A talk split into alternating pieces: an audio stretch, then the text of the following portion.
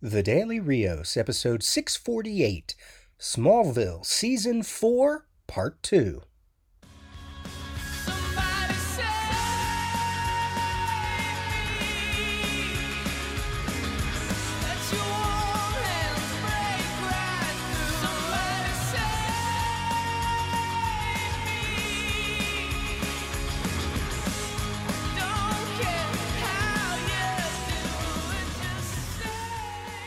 Hey everyone, this is your host Peter.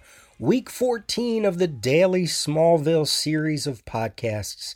We are in season 4, which started in September of 2004, and we'll be looking at episodes 6 through 10, which are entitled Transference, Jinx, Spell, Bound, and Scare. I'll also be talking about the final Smallville comic magazine, issue number 11, which was released around season 4, episode number 8. And the Daily Smallville, if this is your first episode, is my way of going through the Smallville TV series uh, episode by episode. This was a project that I began back in 2021 that I abandoned. In these podcasts, uh, I'm covering several episodes in a row, but you can go to the website and find individual posts based on individual episodes. And you can also uh, follow the Smallville series through that.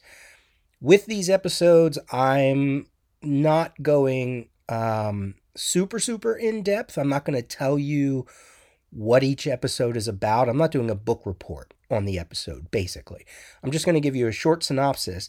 And then what I try to do is I look at some story points.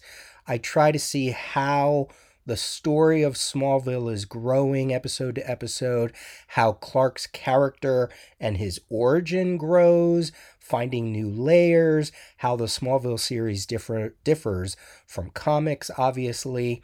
And since we're four season seasons in, the show has built its own mythology, so we're we're really digging into whatever that is, and it's really great when we get some callbacks and some connectivity, um, or we see what's been forgotten along the way. I also try to talk about some character stuff, either individually or character pairings and interactions, because that's a popular thing for Smallville. We obviously got introduced to Lois Lane in this season, which adds a new wrinkle. And then I'm keeping watch on some larger things like the weirdness of Smallville or the building of the larger DC universe through the lens of this Smallville show. If we get some new kryptonite monsters of the weeks, um, how the show became a blueprint for the Arrow Arrowverse, obviously, but also other superhero related TV, etc., etc., etc. So, as I mentioned, the larger notes you can find on the website. What I'm doing here is just truncating those notes. And if you want to go episode by episode and see all the notes, just go to the website. You'll see dedicated Smallville posts. You can hit any of them, hit some tags like the Smallville tag or the daily Smallville tag, and then you'll get everything I've done up to this point, and you can have a rewatch of your own. General thoughts for these five episodes. On average, they are stronger than the first five episodes by just a, you know, just like a small amount.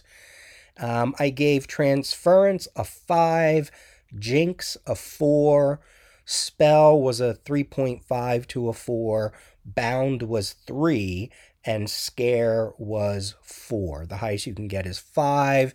If it's an average episode, it's a 3. Anything lower than a 3, um, well, e- even 3 itself is kind of like, yeah, you know, you don't really need to watch it, or we're starting to slip in terms of, of craft and execution. As I watch these five episodes, I realize some stories are coming to the forefront and other ones are not being addressed. So this season is really going into Lana's brush with destiny and magic and the tattoo on her back and um, dipping into the crystals of power and the caves. We're also slowly building this mystery of Jason Teague and his family. We get more information about the crystals of knowledge, the crystals of power, um, whatever secrets Lex is is up to with kryptonite and LuthorCorp, and he's messing around with powered beings. We're starting to get into that. What we're starting to lose with this season that I'm noticing is the importance of the Kents to Clark's development. You know, if the first first 3 seasons, especially the first 2, had to do with Clark and coming to, you know, realize who he is and what he can do and what he is, of course you need the Kents.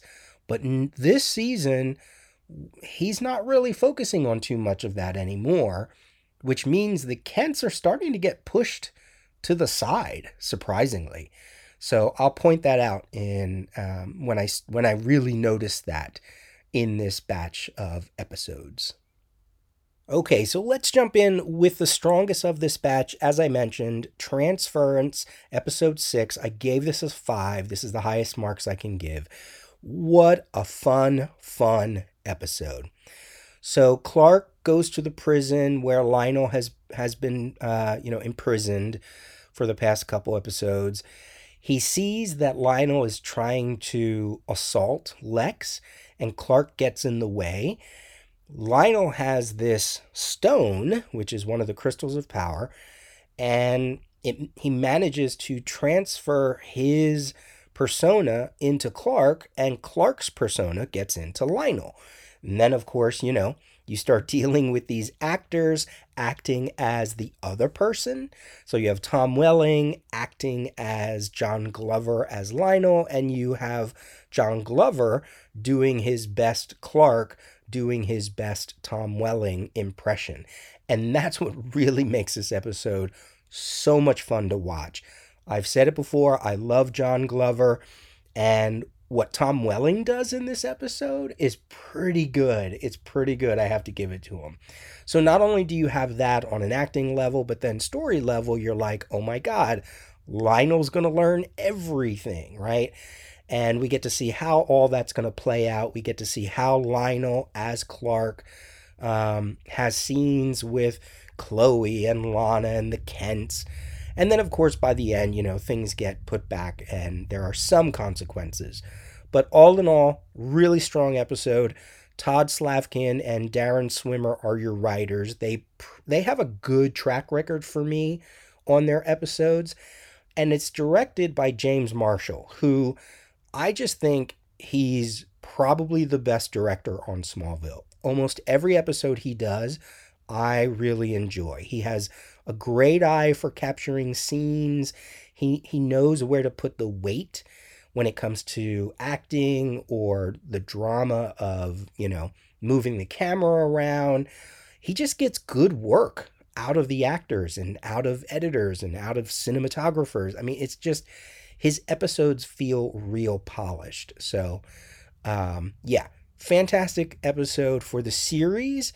Probably could be in my top five at this point, maybe my top 10. And it's a benchmark. You know, every season seems to have like that one episode that's like, wow, this is really great. And I, in in um, season two, that was Insurgence, and I feel like for season four, this is the episode to beat. Now, this is the benchmark in terms of craft, in terms of some mythology, and I just feel like it's going to be a hard episode to beat. I also feel like this is the kind of episode you can only do this late in the game because the actors are so familiar with each other. So of course they can mimic the way they say things and way and the way they say names and mannerisms. That comes from, you know, now 3 years of experience with each other. I also really appreciate how every act is super compact with info and information. The dialogue feels natural. Um, I just feel like every episode should strive to be this good. And unfortunately, they're not. But yeah, really great episode. All right. So I mentioned that we're introduced to another crystal of power. that has the same symbol as the one on Lana's back. Apparently, it's the crystal for, um, this is the crystal of water. And uh, it the one that we already have is air, which means the only one we have left is fire. Clark is drawn to the crystal with that same noise that he heard in the uh, opening episode of this season. That's why he goes to the prison. That's where the transference happens. And when we look at, like, okay, so let's look at Clark, who is really Lionel. You know, Lionel is in Clark, but it's Tom Welling playing Jonathan Glover, playing Lionel through Clark. Oh, it's just so amazing some of the things that happen here. Um, Tom, uh, it's hard. Let me see. I'll, I'll just say it's Lionel, but you know that it's he's in Clark's body. So Lionel discovers Clark's strength, and he has a scene with Pa Kent, and you can see that things are starting to fall together in his mind. He has a real creepy scene with Martha because you have to remember that Lionel has a crush on Martha. So even though it's a scene between mother and daughter, uh, mother and daughter, mother and son, Lionel is in Clark. So there's a, a real, um, just odd, odd, uh, creepy scene. And and there's a heat vision joke that goes back to, you know, when Clark actually found his, uh, found out that he had heat, heat vision and it, it was attached to his libido. That was funny. Martha can tell that there's something not right, not right in Clark's eyes. There's a scene between Clark and Chloe, and Lionel is such a jerk to her, and he toys with her because it is Clark, and um, he just really it's it's really crappy, and um, you enjoy it because it's Clark, and you enjoy it because it's Lionel, and it's Tom Welling as Lionel, but man, is it creepy. And he calls her Miss Sullivan, which should be the tip off for her. Um, when he meets Jason, Lionel starts to play up the teenage side of Clark. And I wrote it, I wrote here, this is where Welling is really just having so much fun. He's killing it this episode. And then he has a scene with Lana and he kisses her. Lionel kisses Lana as Clark, which is like such a theme for Smallville. The only time anybody ever kisses is when they're either under the influence of something or they're not re- they're not even in their right body, you know. Um, and this causes tension between the two. Lana slaps Clark, and you know we obviously know why this is going on. On the flip side, we have Lionel in prison, but Clark is in Lionel's body, and he finds out that Lionel is dying. There's a scene where Lionel gets beat up in prison, and I thought that could be interesting because Clark could experience what it's like to have pain in such a fragile form. They don't really follow up on that, but I, I um, thought of that as a, an interesting notion for Clark's education. And this is all all this stuff that I just said all just happened in the first two acts and we still got three more acts to go. It all comes to a head in act 3. Um, Martha visits Lionel in prison. She realizes that it's Clark. Um, we get a scene between Clark and Lex, and I love the way that Welling just like bursts through Lex's doors because it's very much how Jonathan Glover does it, where he just plows right through the doors. Lex realizes that even though it's Clark, it's actually his dad, but um, Martha steps in with kryptonite, which freaks Lionel out as Clark because he's like, What is this? I don't even know what this is. So then he goes after Pa to try to get information. Like, why should this be affecting Clark? And I, I remember thinking, oh, all of this stuff in Lionel's mind should just start to come into place, right? Or just everything that he's been witnessing about Clark and kryptonite and the, the oddness of Smallville, it should start to make sense. What this episode tells us is that even though I thought, um, even though I thought Lionel knew what was going on, this episode is basically telling us that no, he has all this information, but he still does not know the truth about Clark. He's really discovering it here.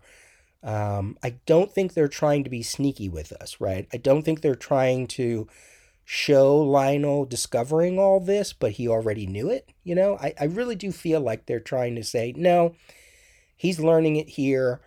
Uh, and then we see what happens by the end.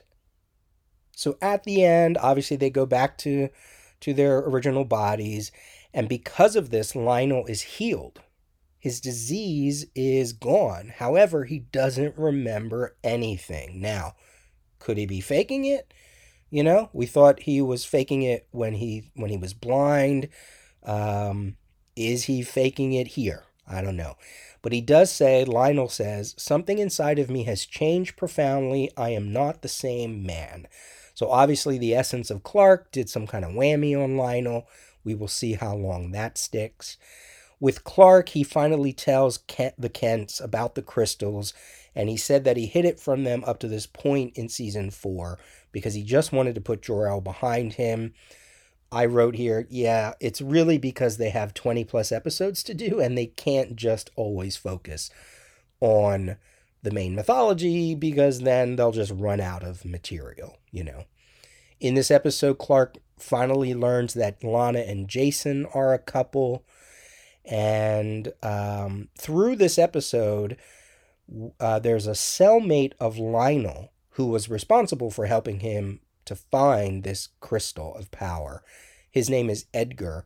He manages to go free by the end of the episode. So when he's leaving the prison, he gets into a car, and in the car is Bridget Crosby, played by Margot Kidder, who is an associate of Virgil Swan, Christopher Reeve, and she manages to get one of the crystals of power. So we have a crystal already in the cave from episode one of the season. Now we have the second one that is out there in the wind. And we don't get any more information about this crystal for the episodes that I've seen so far. Uh, we'll see if it'll play out in the back half of this season. We get a little bit about Lana learning how her family is connected to the Countess that uh, she was studying, uh, but that'll play out in a later episode. So, yeah, really strong episode, a definite must watch for this season. Episode 7, entitled Jinx. I gave this a 4. So we get introduced through Chloe as she investigates this underga- underground gambling ring at the school. We get introduced to a foreign exchange student named Mikhail Mxyzptlk. And he is betting on the games. Clark is involved in the football game. We're getting near to the uh, you know, to states, to the to to the championship, and we learned some things about Mxyzptlk. We learned some things about Clark in terms of how Mxyzptlk's powers can affect Clark, and it all has to, you know, it's it's got Lex involved, it's got Chloe involved, um, and it's one more episode where Chloe just seems to put herself into harm's way when she really should learn know better when dealing with either a new person coming to Smallville or just a, a person with odd odd pers- an odd personality or powers, etc. But I have to say, I did give it a 4. I like this episode. I don't think it's totally necessary to watch, but it is great to see as I mentioned before, um, the Superman mythos through Smallville. And so we get the classic Superman Mxyzptlk conflict Everyone feels real comfortable in this episode. The dialogue works. The production values are fine. Um, there are some smaller sto- story beats that make the episode interesting to watch. Um, it's one of those episodes where the B plots are probably more important than the A plot, but at least the A plot was still interesting to watch. So Mikhail is here in Smallville. As I mentioned, he's a foreign exchange student on a Luthor scholarship. Of course, Lex wonders why Lionel has any interest in this. Um, as I mentioned, the Smallville football team, they're having their final game before states, and Mikhail is watching this, and he manages to get Clark to stumble, but Clark doesn't. He stumbles, but he recovers himself, which is a surprise to Mikhail. But as he stumbles, he plows right into another player who gets injured. And this is everything that is, you know, Pa Kent's worst nightmare about Clark playing football, which has been a thing for this season. Um, pa is upset because something really bad could happen, but Clark is trying to defend himself because he felt like something happened. Jason tries to like dig into why Clark hurt this person. You know, the coach is suspecting steroids, but I kind of read this as this ongoing notion that Jason might know a little bit more about Clark. So we'll see how that plays out. When Clark tries to test himself to figure out what went wrong, and also to see if he could play football without his powers, he uses kryptonite and he tries to get like kryptonite poisoning to see if it's something that he could use to play, but obviously he can't. And this is something I've been watching too about the inconsistency of kryptonite on the show, where he's literally like holding kryptonite, but he's not collapsing. You don't see signs of it on his skin. Whereas other times they just kind of like show they have kryptonite near his body and he, he completely collapses and he can't do anything. So a little bit of inconsistency here. The story for this episode really comes to play in Act 4, where Chloe and Clark are getting together to figure out how to stop Mikhail from doing what he's doing.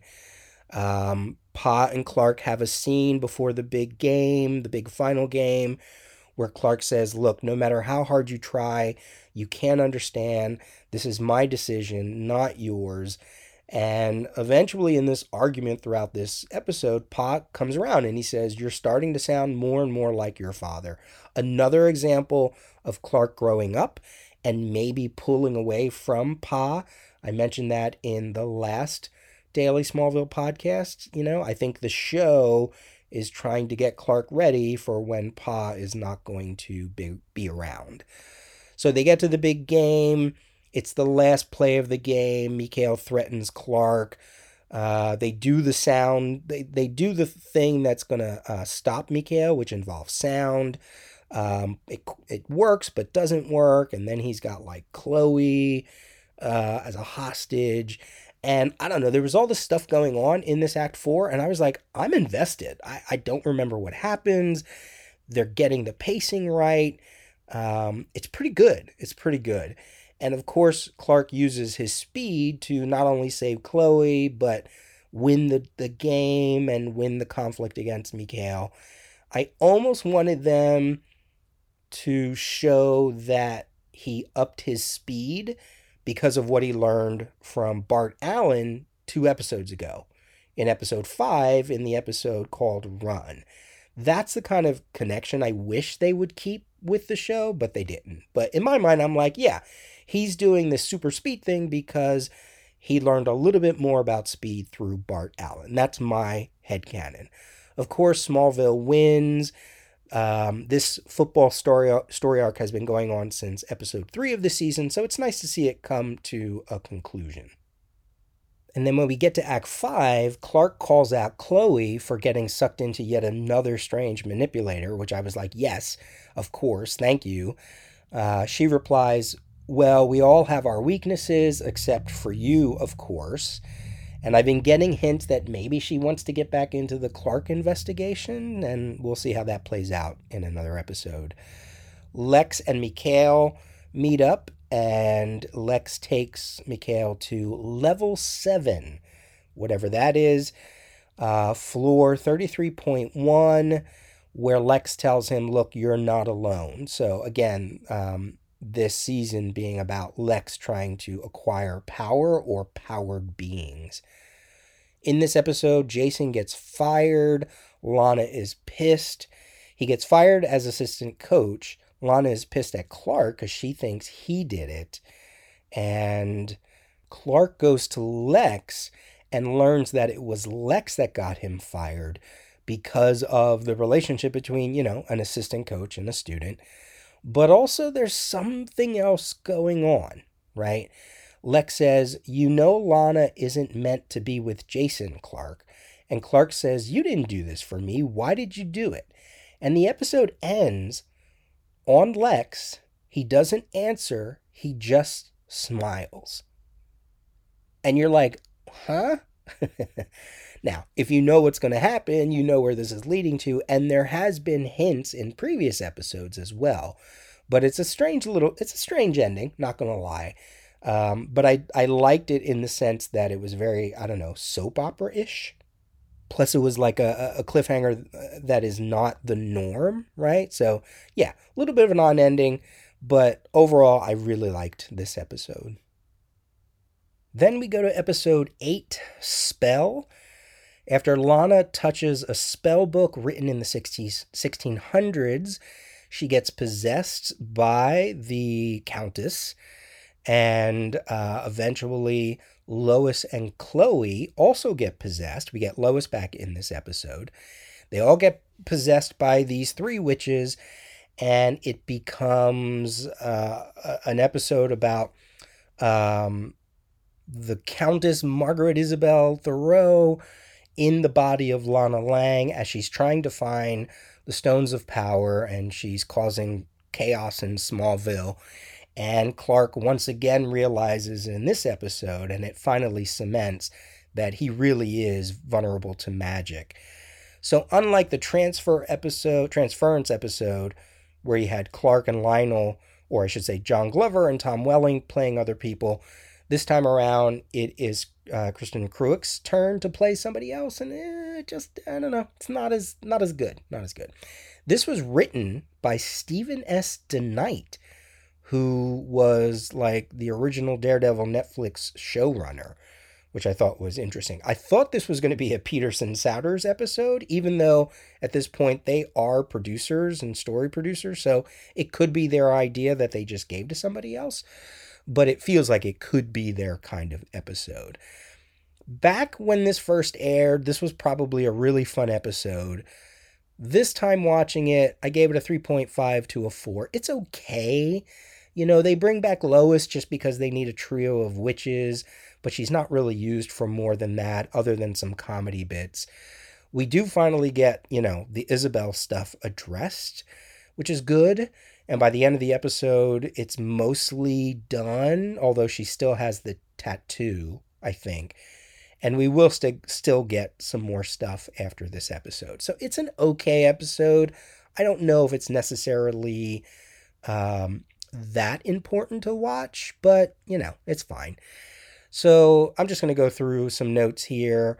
Um, the flashback to the witches being burned goes back to 1604. The caves go back to the 1500s, just to give you some reference.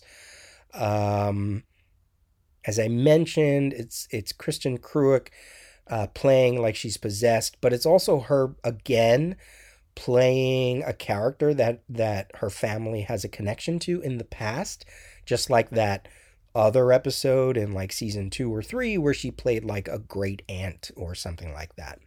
Chloe is back, or Lois is back in town because she wants to throw an 18th birthday party for Chloe.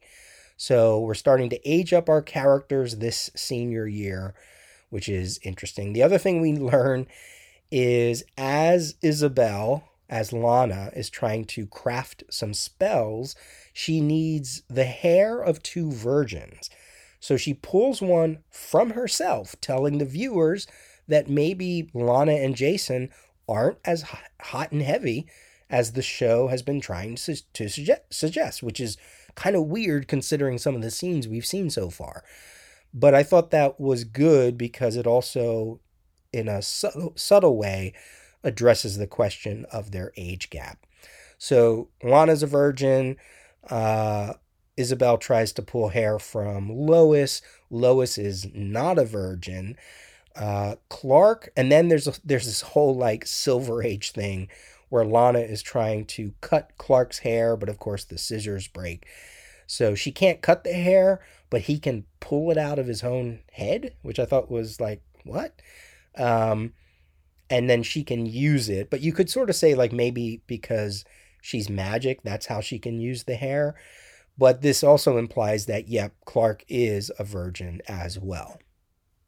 We get a scene later where Lana comes to Lex. She recognizes the map that Lex has in his studio. It probably belongs to the book that Lana found that caused this whole episode to begin. And then she makes the page disappear. And then they never talk about it again, I don't think. And I was like, I was like, wait a minute, that's weird. Um, she gets Lex to play piano for all eternity. I was watching this going, okay, here it is again, another instance where someone is possessed and the other person acts like it's like they've like it's never happened before. I feel like alarms should be constantly going off whenever any of these friends start to act weird. Like just go, "Hmm, no." You know, punch them, knock them out right away before anything can happen to you. Uh, it's at this point where I wrote, I wish this was directed better. This is starting to feel a little bit too much like Hocus Pocus, especially in Act 3. There's a party. The party for Chloe is like this rave going on in the barn, and the witches get involved. Clark gets involved. It becomes this, like, you know, Bacchanalia thing. The witches are just causing everybody to be decadent. Tom Welling is being overly silly as he dances with Lana and Chloe. And I'm like going, okay, what's the whole point of this episode again? Eventually, Isabel explains it to Jason that she just wanted one last fling before she started her new quest, and she wants to get these these um, crystals of power. I thought, wow, Jason is really calm seeing Lana possessed and learning all this information. It's almost like he's no stranger to odd things we get some conflict stuff. We get Jason rescuing Clark. There's a brief moment where it looks like uh, Jason is surprised that Clark is injured because the witches somehow managed to suck Clark's power out of him. Uh, Isabel kisses Clark again, another instant instance where two main characters kiss, but it's because somebody is under the influence of something else. Um, the whole thing winds up in the caves. Clark eventually gets his powers back. And I was, you know, sort of wondering when all this Isabel stuff was starting, I was like, are they connected to the crystal of power anyway, or to these crystals? And they are, but not in any way that is involving the origin of Clark. It's just that she too, like Lionel, like Lex, found out that there were these objects and she just wants them because they have power. So it's like, okay, that's good, you know. I was real worried that she also was, you know, like some kind of Kryptonian demon or something like that. It's like, I don't, we don't need any more connections like that. So as I mentioned, it all winds up in the caves. I think at this point, everybody has been in the caves either prior to this or now they all, I know Lana has been there before, Clark, obviously. Um, Lois has been there before at the start of this season. I can't remember if Chloe has ever been down here before, but now she's there as well. So we learn that Clark is vulnerable to magic. He tells the Kents that. And um, Lex tells Lana that he was the one that got Jason fired. She's not happy about that. Uh, we get a scene between Lana and Clark and she still has like a, that secret. She still has the thing about the tattoo. I don't think Clark knows about that just yet. So Lana is sharing some of her secrets, and she can sense that Clark is still holding something back from her. So it's not quite pushing their relationship, but it's just reminding us, you know, that this is how they are. This is how they are. And then it ends with Lex in the caves looking at the same symbol that's on Lana's back. And it's at this point that I just want all the cave stuff to wrap up, but I know we have to get through this season before that happens. Okay, so now we're going to cut in here and talk about the Smallville comic, issue number 11. This is the final issue, and we will not have any other comic series until after the TV series ends. This was released November of 2004. It has an interview with Jensen Ackles, it has one comic book story, and then it finally wraps up the season guide for season number two. So you can kind of see like maybe this series, even the reason why it lasted only 11 episodes, 11 issues, is because it's not terribly relevant, you know, because they have to produce this so far in advance. Um, like the interview with Jensen Ackles is, I think it's an interview maybe before the season even started or only one episode came out, but we're already up to episode eight, you know? And they're only up to season two for the season guide. Like, really, by now, they should be up into season three. So, either it was a pain to produce, it wasn't well received. Um, the comic story in this is fine. It's called Nature by Dan Thompson, Tom Derenick, Adam DeKraker, Jared K. Fletcher, and Guy Majors it's basically the the Kents are berating Clark for becoming lax in his duties at school and the farm because of all the Smallville stuff, because of his quote unquote Superboy life. And that makes Clark run away because that's what he does. And he runs away just as a big storm is going to threaten the Kent farm. So Clark gets roped up into an affair in another country against this mutated kryptonite man panther thing while the storm is raging on in Smallville. Lex comes to save the day at the Kent farm. Clark rest does what he needs to do, and then by the end, the Kents forgive Clark, and and then that's the story. It's it's okay. There's like one splash page that's really good, but otherwise it's okay. Um, the interview with Jensen is pretty good. We learned some information, things like he claims that he was also up for the role of Clark Kent, that it was down to him and Tom Welling.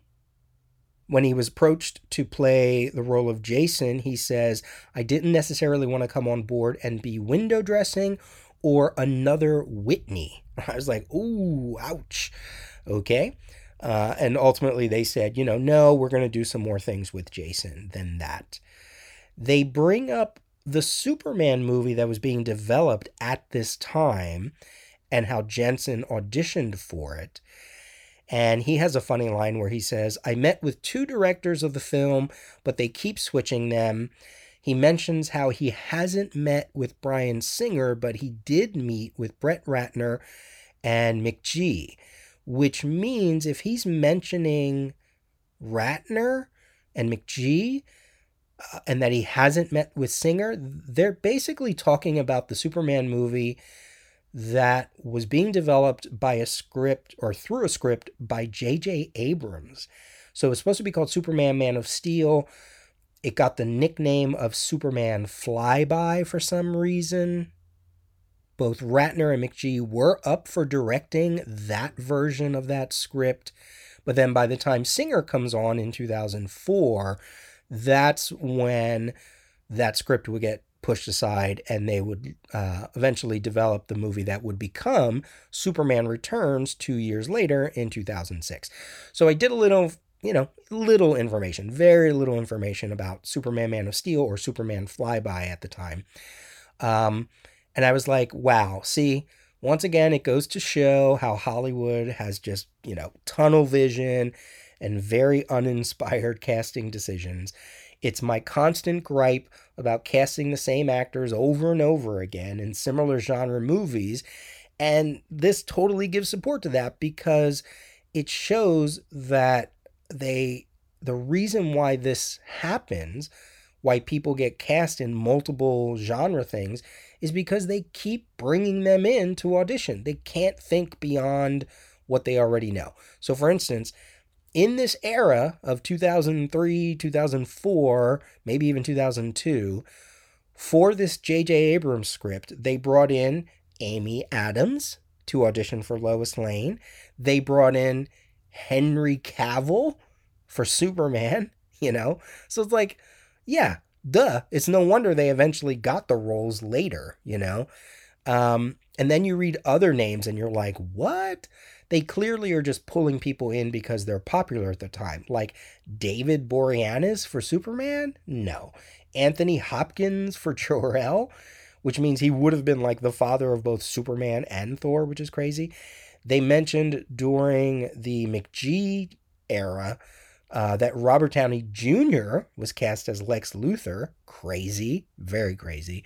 So, yeah, it- actors get recycled and they get put into like a casting type and then they just keep bringing them on you know? It's like um i forget what actor that was who just constantly auditions for like superhero movie after superhero movie after superhero movie until they finally land one but then by the time they landed it's like eh really? That's who you wanted? I don't know. So uh that's it. That's really all that magazine issue is about.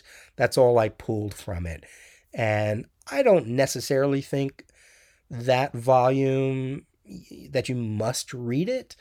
And if you're going to get it, you know, all 11 issues plus plus the one shot that came out before it, try to find it on the cheap. All right, so we have two more episodes to go. Episode 9, Bound, which I gave a 3. Lex Lex is accused of killing a young woman. Clark helps Lex figure it out through Lionel. Uh, Lana has a dream of an ancestor, another of her ancestor during the witch trials. And then we meet this new mysterious second woman who happens to be a dead ringer for Jason's mother. What? Who arrives in Smallville and meets Lana for the first time. So this is writer Luke Schelhaas and director Terrence O'Hara who O'Hara has had some good episodes so far on the average. But this this episode, yeah, it's a flat 3, very average. The A plot, you know, this whole murder mystery thing didn't do anything for me. The other plots eventually got interesting, but it's not strong. Um, it's a watchable episode, and I guess it's important for introducing Mrs. Teague, Genevieve Teague but at, by the end i was like mm, nah i wasn't engaged with this at all. So as i mentioned it's a murder mystery trying to frame lex and make him pay for the endless stream of women that he gets involved with and then he just discards them.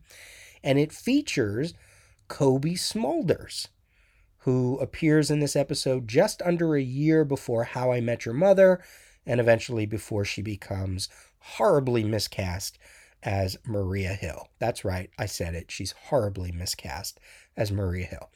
Um, so she's both victim and mastermind, going along with another woman who happens to be Lex's lawyer in this episode, and they're just trying to get payback for uh, what Lex did to both of them. So as I mentioned, uh, you know, it's an okay episodes an okay episode. Uh, there are some things to pull out, such as Lionel again mentioning, I felt as if a different kind of energy has been inside me, something strong and good. I was changed. This is in relation to transference. And Lionel wants to help Lex through this because he recognizes the darkness in Lex, just as there was a darkness in Lionel. Now, again, is he trying to do this for real or is it a ploy? We'll see. He says to Lex, I want to be your father. And during that scene, uh, Lex just gets up and walks away. But then he stops and he kind of like looks back at Lionel. Lionel doesn't say anything. And Lex is like kind of surprised because if you've watched any of these scenes between father and son, you know that whenever Lex walks away, Lionel has to get the last word in. And in this instance, he doesn't. There's also no music during the scene either. So uh, I took notice of that. I thought that was a smart writing thing. Eventually, Clark and Chloe team up to solve the case. Um, they realize, you know, what had happened and how this is a, a game of there's like some um, body switching, like physical body switching. Um, there's a real dumb sequence where Clark and Chloe are in an elevator and they're trying to reenact Lex and this girl having a smooch session because it leads to like some evidence. And the two of them are like not really hooking up, but getting close. And I was like, oh, this is this is weird. I don't I don't like this episode or, or that scene. So what they were trying to find is that maybe uh, an earring fell. There's a whole thing that has to do with an earring. It's not important. And Clark finds it, which makes Chloe kind of go, "How did he find that down the elevator shaft?" It's like one more thing in this season where Chloe again is getting closer to be like, I need to investigate him again. Ultimately, I think the reason why this episode doesn't work for me is because it's another one of those episodes where there's some kind of connection between a main character and a character we'll never see again and will never get brought up again or barely. So think of Clark's younger quote unquote brother, that character known as Ryan, who was in two episodes and was supposed to be like so important to Clark, but he barely mentions Ryan. Or Kayla from the Kawatche tribe, who was a skinwalker that Clark apparently loved, you know. So, you know, I, I get it. People come from the past to make an, and it's really about the story in the present and about the characters, but it just doesn't work. Like this episode just doesn't work because of that. So, um, as I mentioned, just when you thought all the witch stuff was done, we get more of that this episode with the arrival of Jane Seymour as Genevieve Teague. And it's this, she's playing, also playing this strange woman that showed up during the witch trials that Lana has been dreaming about. So it's like she dreamed about Jason's mother before she actually meets him. And that just adds to more clues building up that there's more going on with the Teagues. Apparently, there was a falling out between mother and son. We've been getting references to him and his father, but now we're getting reference to him and his mother. Mrs. Teague thinks Lana recognizes her. It's because of the dream. And it's very soap opera. Very soap opera. This mother coming out of nowhere, Jason being pissed off. Again, feels very on brand for the Souders Peterson writing team if they are behind this on some kind of like story producer level. And even Lana's like, did I just meet her by accident or not? And I'm going, yeah, not only did you not, you know, not only is it not an accident that you met the mother, it's probably not an accident that you met Jason as well. This is also the episode that made me write here the Kents are getting pushed aside because they are not part of the story. And what happens is in a few of these episodes, Clark comes to them at the end to try to talk about what he's learned, whether it's based on his powers, whether there's some kind of moral lesson. And he tells the Kents about Lionel uh, and that Lionel no longer has this disease and he's a changed man. Maybe it has to do with the transference. But I'm thinking, wow, think of how fundamentally ingrained they were in, in most of the episodes for season one and two, especially. But here they're just acting as like a sounding board to wrap up an episode. So we'll see. We'll see if they get any, any more coverage in the second half of this season. And then we do get one sort of important scene here at the end between Clark and Lex, where uh, Clark says, I feel like we were enemies. Lex says, Don't give up on me yet. And I thought, hmm, there's some real double meaning there, right? You know, Lex is trying to say, Don't give up on me. We will still be friends. But he also could be saying, Don't give up on me. Yeah, we are going to be enemies someday. so I like that little bit there. Bringing us to episode 10, Scare, which is a four for me. This is where a LuthorCorp experiment is released into, into the atmosphere, a toxin that causes its victims to hallucinate their worst fear. So Chloe, Lana, Jonathan, Martha, Jason all fall victim to the toxin, as well as Clark and Lex. Clark and Lex try to find a cure. Uh, they come up with an antidote, and eventually everything works out. This was written by Kelly Souders and Brian Peterson. Uh oh, directed by David Carson. But I have to say, surprisingly, even though it's a Souders and Peterson episode, I really liked this episode. I thought the story was engaging, even if it is a bit derivative in a lot of ways. There are, there are several big developments in the Smallville story in this episode. Jason gets pushed forward. Lionel gets released from prison. Um, we might be getting the revelation, or we might be, someone might be learning Clark's secret later on. And it worked for me. And I wrote here, it makes sense that this is the mid season break episode because it is fairly strong. It is fairly strong. Even though, as I mentioned, the main plot is derivative, I have to say, for Kelly Souders' Brian Peterson episode, this is probably my quote unquote favorite so far of their episodes, which is not a high mar- high benchmark, but um, you know, I have to give credit where credit is due. The prologue is really strong. Um, if you watch enough of these episodes, I could tell that it was a dream right away. You know, I could just tell. I could tell by the way they were acting, the way it was written. But what I liked about the prologue is I couldn't figure out whose dream this was. So Lana comes to Clark and she's trying to sex him up, but she's still, you know, dating Jason. And then Jason comes and beats up on Clark. And, uh, you know, through it all, I'm like, is this Clark's dream? Is this Lana's dream?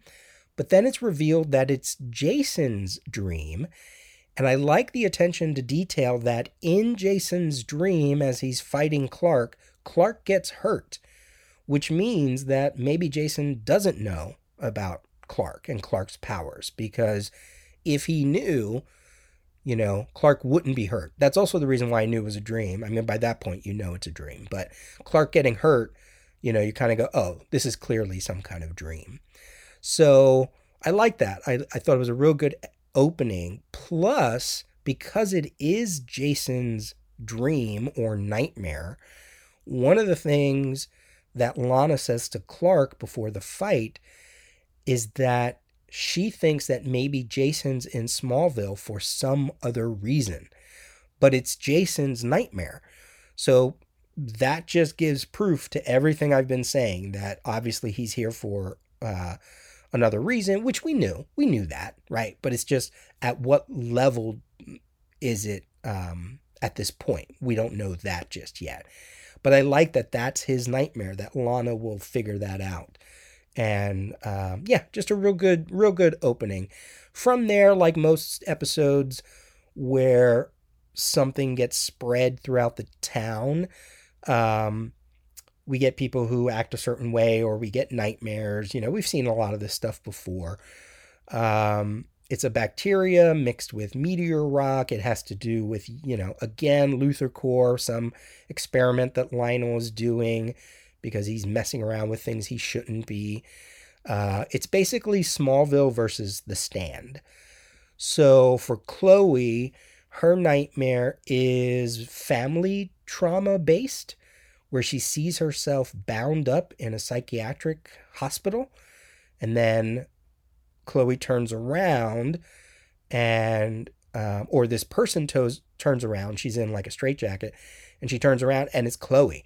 And she's got this real freaky look on her face. And I almost was like, mm, this is, this is, this shouldn't be directed this slow. But then I did, there was a jump scare that got me. So I thought that was good.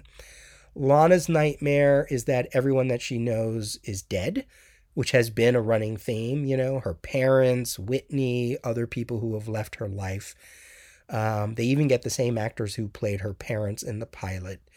And I thought that was good because, again, some cool, scary makeup on Lana, um, pushing larger themes for these characters. Like the Chloe thing is completely new, but the Lana thing has been talked about before.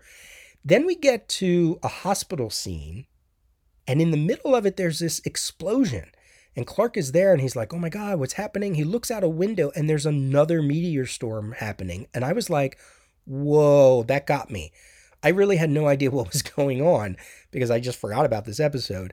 And then you realize this is Clark's nightmare, where Lana finds out that he's an alien and she freaks out and she almost wants to kill him. So I thought that was a really great scene really well done, and might be a premonition of things to come. When the Kents are eventually struck down by this uh, disease, Clark is pissed and he rushes to Lex, and he's almost like, he's like, Look, I beat this, so use my blood, and it's almost going to happen, but then they find another way to make an antidote. And it's another instance where Lex is like, you know, Clark showing up in the middle of whatever crisis they have to save the day. It's like the, the third time that has happened in this bunch of episodes. And of course, Lex should be like, what the heck? But instead, Lex uses the antidote on himself. We get a flashback of what his worst nightmare is. It's based on the same vision that he had in season one, episode six, Hourglass, where he's the president.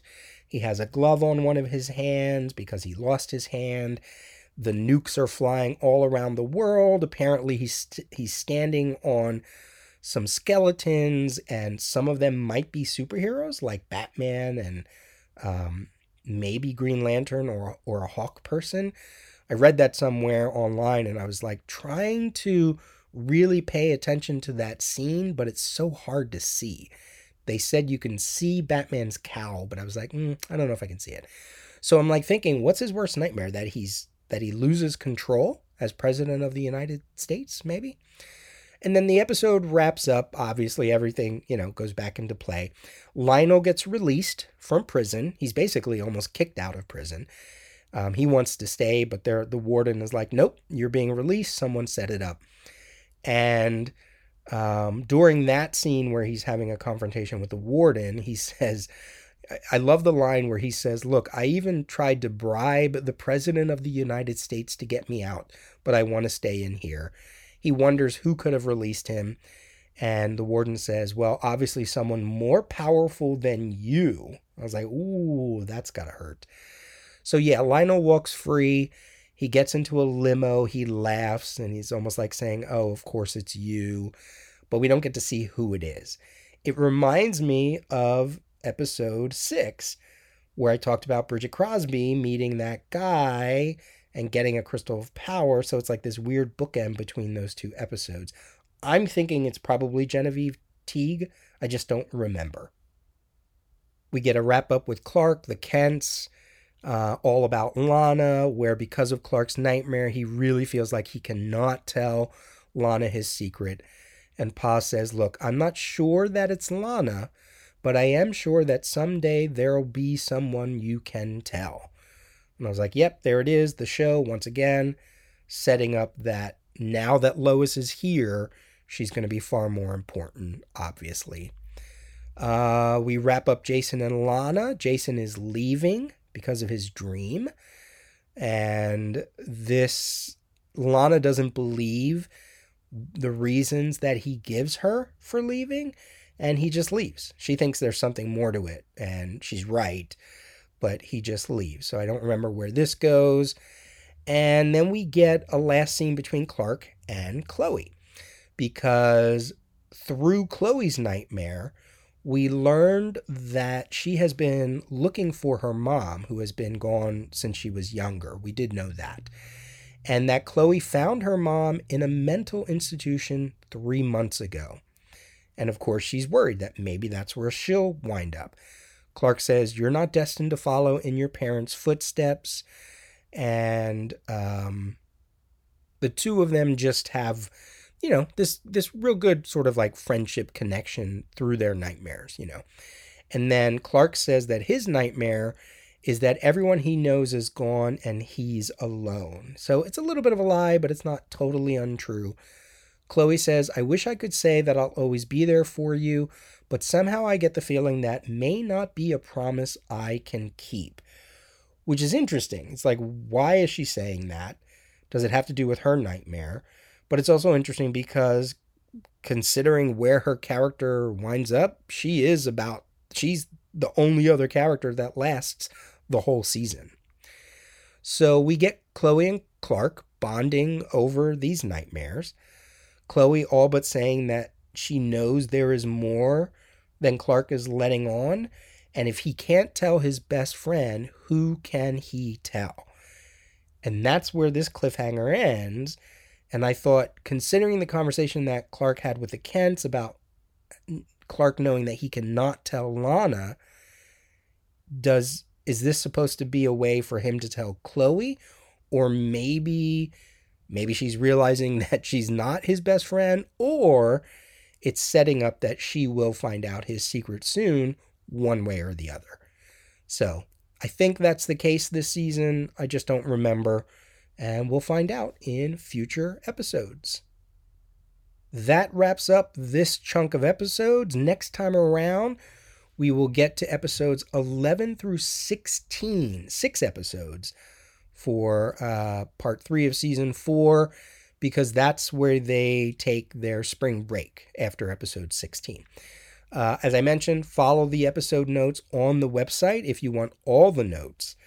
And eventually I will be back with season four, part three. I don't know when I'll be back, right? Um, I have those digests that I, I still have to throw out there, you know, that I'm slowly catching up on. But when I can, I'm going to try to get these episodes out. All right, email me, peter at thedailyrios.com. Go visit the Daily Rios website and the Daily Rios Instagram. Follow me on Twitter, Peter J. Rios. This has been the Daily Rios, episode 648. Talk to you soon.